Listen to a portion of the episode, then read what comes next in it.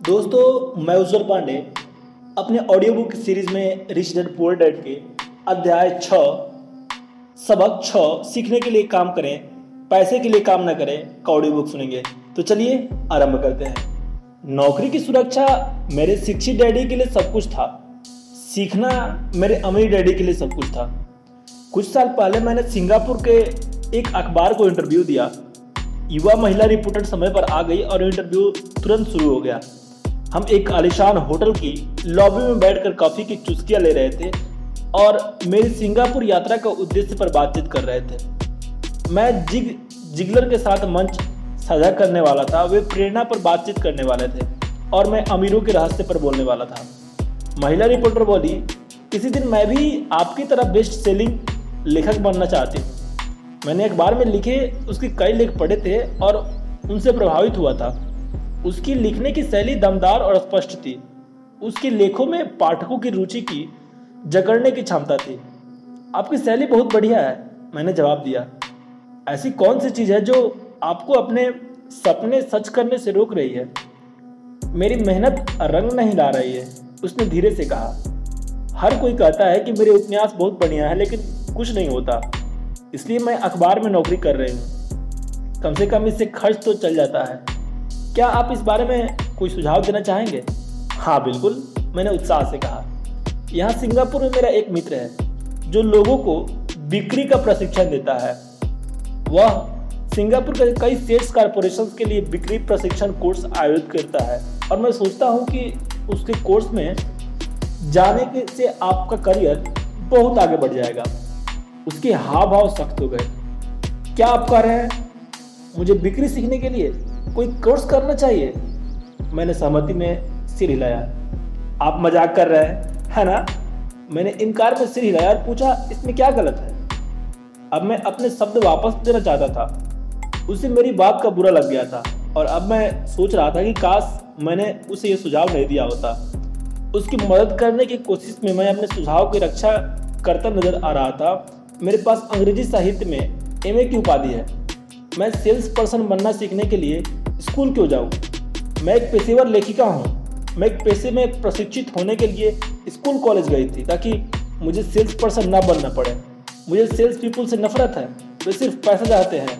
इसलिए मुझे बताया कि मुझे सेल्स का अध्ययन क्यों करना चाहिए। वो अपना ब्रीफ केस पैक कर रही थी। इंटरव्यू खत्म हो गया था।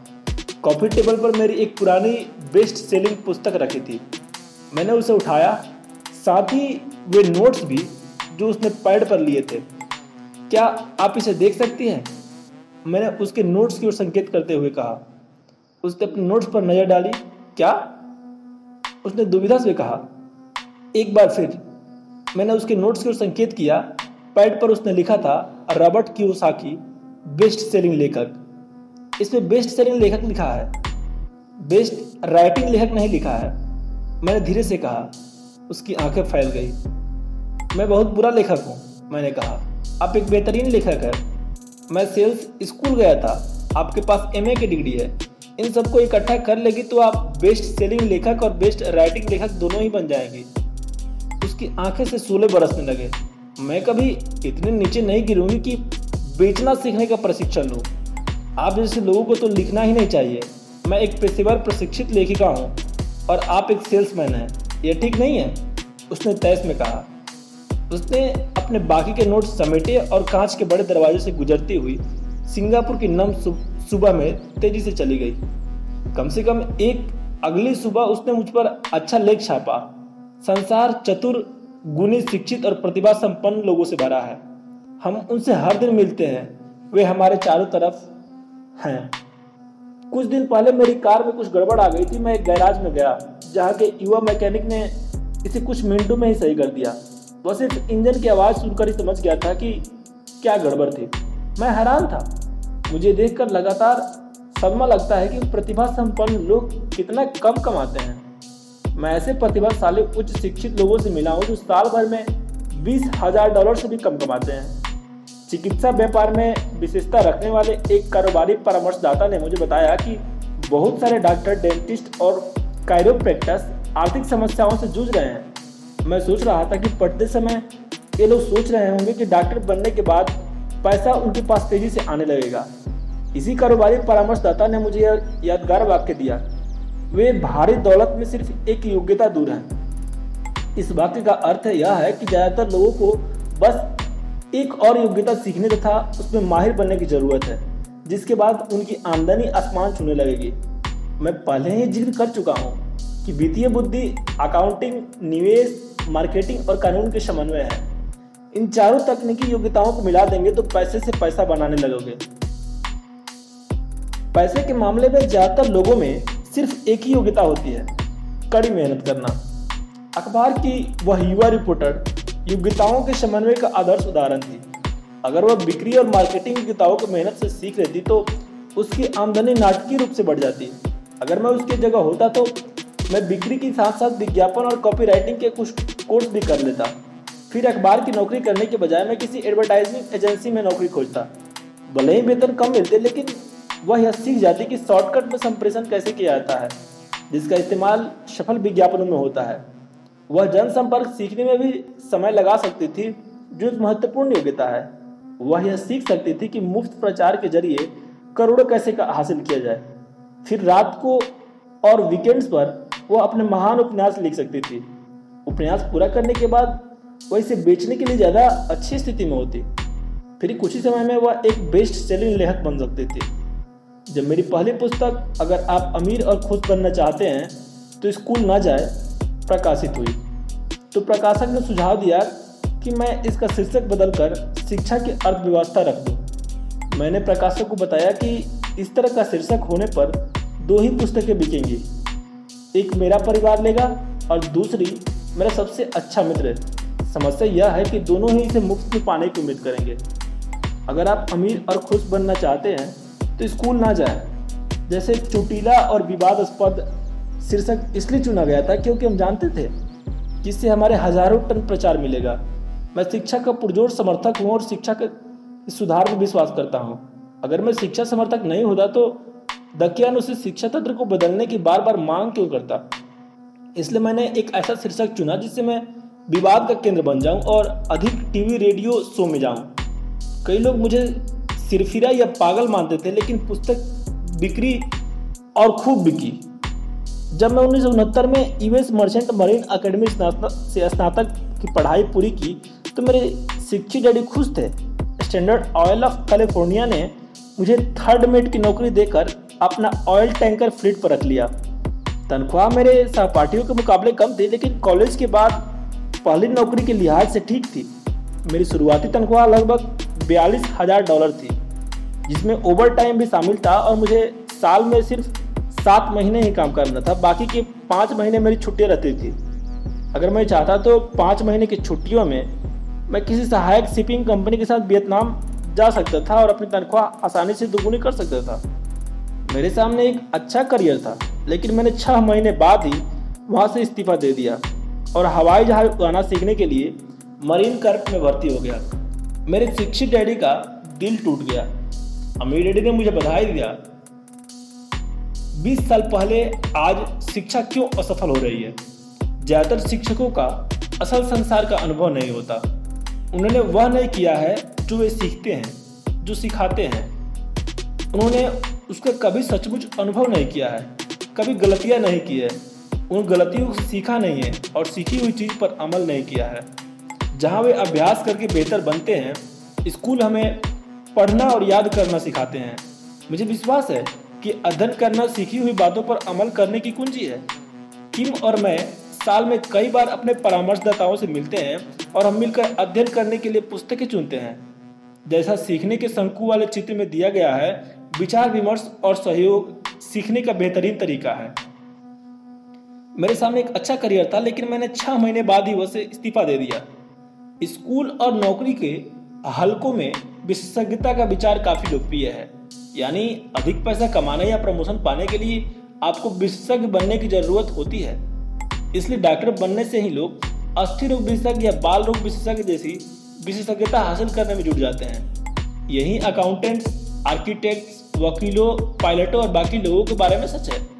मेरे शिक्षित डैडी भी इसी विचारधारा पर यकीन करते हैं, इसलिए डॉक्टरेट मिलने पर वे रोमांचित हो गए थे। वे अक्सर स्वीकार करते थे कि स्कूल उन लोगों को इनाम देते थे जो कम से कम चीज़ों के बारे में ज़्यादा से ज़्यादा पढ़ते थे।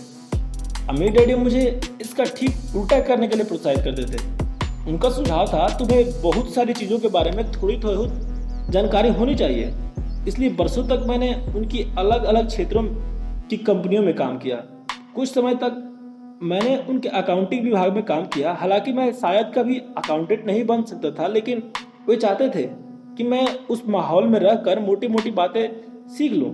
अमीर रेड्डी जानते थे कि मैं वहाँ के खास शब्दावली जान लूँगा और मुझे यह एहसास हो जाएगा कि क्या महत्वपूर्ण है और क्या नहीं है। मैंने सहायक पेटर और कंस्ट्रक्शन वर्कर के रूप में काम करने के साथ साथ सेल्स रिजर्वेशन और मार्केटिंग का भी काम किया। वे माइक और मुझे तैयार कर रहे थे। इसलिए वे इस बात पर ज़ोर देते थे कि जब वे अपने बैंकर्स वकीलों अकाउंटेंट्स और ब्रोकर्स के साथ मीटिंग कर रहे हो तो हम उनके साथ बैठे वे चाहते थे कि हम उनके साम्राज्य के हर पहलू के बारे में थोड़ी जानकारी हासिल कर लें। जब मैंने स्टैंडर्ड ऑयल में अपनी उचित तनख्वाह वाली नौकरी छोड़ी तो मेरे शिक्षित रेड्डी ने मुझसे दिल खोलकर बात की। वे चकरा रहे थे, उन्हें समझ नहीं आ रहा था कि मैंने ऐसे करियर से इस्तीफा देने का निर्णय क्यों किया। जहाँ तनख्वाह अच्छी थी, सुविधाएँ बेहतरीन थी, छुट्टियाँ काफ़ी थी और प्रमोशन के अवसर भी था। जब एक शाम उन्होंने मुझसे पूछा, तुमने नौकरी क्यों छोड़ी? तो मैं लाख कोशिशों के बाद उन्हें नहीं समझा पाया। मेरा तर्क उनके तर्क के दायरे में फिट नहीं हो पाया। बड़ी समस्या यह थी कि मेरा तर्क मेरे अमीर डैडी का तर्क था। नौकरी की सुरक्षा मेरे शिक्षित डैडी के लिए सब कुछ था। सीखना मेरी अमीर डैडी के लिए सब कुछ था। शिक्षित डैडी रोमांचित थे। शिक्षित डैडी सोचते थे कि मैं चीफ ऑफिसर बनने के लिए स्कूल गया था अमीर डैडी जानते थे कि मैं अंतर्राष्ट्रीय व्यापार के अध्ययन के लिए स्कूल गया था। इसलिए विद्यार्थी के रूप में मैं मालवाहक जहाज़ चलाता था और बड़े मालवाहक जहाजों ऑयल टैंकर तथा यात्री जहाजों को सुदूर पूर्व और दक्षिण प्रशांत महासागर तक ले जाता था। अमीर डैडी इस बात पर ज़ोर देते थे कि मैं जहाज़ यूरोप ले जाने के बजाय प्रशांत महासागर तक सीमित रहूँ, क्योंकि वे जानते थे कि भविष्य के उभरने वाले देश यूरोप में नहीं, एशिया में हैं। जब मेरे अधिकतर सहपाठी जिनमें माइक शामिल था, अपने दोस्तों के साथ घर पर पार्टी और मौज मस्ती कर रहे थे, तब मैं Japan, Taiwan, Thailand, Singapore, Hong Kong, Vietnam, Korea, Tahiti, Samoa और फिलीपींस में व्यापार, लोगों कारोबी कारोबारी शैली तथा संस्कृतियों का अध्ययन कर रहा था। मैं भी पार्टी मना रहा था, लेकिन अपने घर पर नहीं मेरा ज्ञान बहुत तेज़ी से बढ़ रहा था। शिक्षित डैडी समझ ही नहीं पाए कि मैंने नौकरी छोड़ने और मरीन कॉर्प में शामिल होने का फैसला क्यों किया। मैंने उन्हें बताया कि मैं हवाई जहाज़ उड़ाना सीखना चाहता था, लेकिन मैं दरअसल लोगों का नेतृत्व नेतृत्व करना सीखना चाहता था। अमीर डैडी ने मुझे समझाया था कि कंपनी चलाने का सबसे मुश्किल पहलू लोगों को प्रबंधन करना है। उन्होंने सेना में तीन साल बिताए थे, मेरे शिक्षी डैडी सेना में कभी नहीं रहे थे। अमीर डैडी ने मुझे बताया कि खतरनाक स्थितियों में लोगों का नेतृत्व करना सीखना बहुत महत्वपूर्ण है। तुम्हें जो अगली चीज़ सीखनी चाहिए, वह है नेतृत्व। उन्होंने कहा था, अगर तुम अच्छे लीडर नहीं हो तो तुम्हारे साथी तुम्हारे पीठ में गोली मार देंगे। जैसे कारोबार में किया जाता है। 1973 में वियतनाम से लौटने पर मैंने मरीन कर्प से इस्तीफा दे दिया। हालाँकि मुझे बीमार बनाने से प्रेम था। मैंने जीरस कारपोरेशन में नौकरी कर ली मैं वह, मैं वहाँ एक कारण से गया था और वह कारण तनख्वाह या सुविधा नहीं था। मैं काफ़ी संकुचित था और बेचने का विचार मुझे संसार का सबसे डरावना विषय लगता था। अमेरिका में जीरस की बिक्री प्रशिक्षण कार्यक्रम बेहतरीन माना जाता था। अमीर डैडी को मुझ पर गर्व था। मेरे शिक्षित डैडी शर्मिंदा थे। बुद्धिजीवी होने के नाते वे सोचते थे कि सेल्स पीपल का काम काफ़ी निचले स्तर का होता है। मैंने चार साल तक जीरक्स में काम किया जब तक कि मैं दरवाजे खटखटाने और अस्वीकृत होने के डर से नहीं उबर गया। जब मैं बिक्री के शीर्षस्थ पाँच सेल्स पीपल में लगातार आने लगा तो मैंने वहाँ से भी इस्तीफा दे दिया और आगे बढ़ गया। एक बार फिर मैंने एक उत्कृष्ट कंपनी में बेहतरीन करियर की संभावना को छोड़ दिया। 1977 में मैंने अपनी पहली कंपनी स्थापित की। अमीर डैडी ने माइक और मुझे कंपनी चलाने के लिए तैयार किया था, इसलिए अब मुझे उन्हें स्थापित करना ही सीखना था। मेरा पहला प्रोडक्ट था नॉयलन एंड वेलको वॉलेट यह सुदूर पूर्व निर्मित होता था और न्यूयॉर्क के एक वेयर हाउस तक पहुँचता था। यह वेयर हाउस मेरे पुराने स्कूल के करीब था। मेरे औपचारिक शिक्षा पूरी हो गई थी और अब मेरे पंखों का इम्तिहान का समय था। अगर मैं असफल हो जाता तो दिवालिया हो जाता। अमीर डैडी सोचते थे कि तीस साल से पहले ही दिवालिया होना सबसे अच्छा रहता है। उनकी सलाह थी तब आपके पास संभालने का समय रहता है। मेरे तीसवें जन्मदिन के शाम को मेरे माल की पहली खेप कोरिया से न्यूयॉर्क के लिए रवाना हुआ।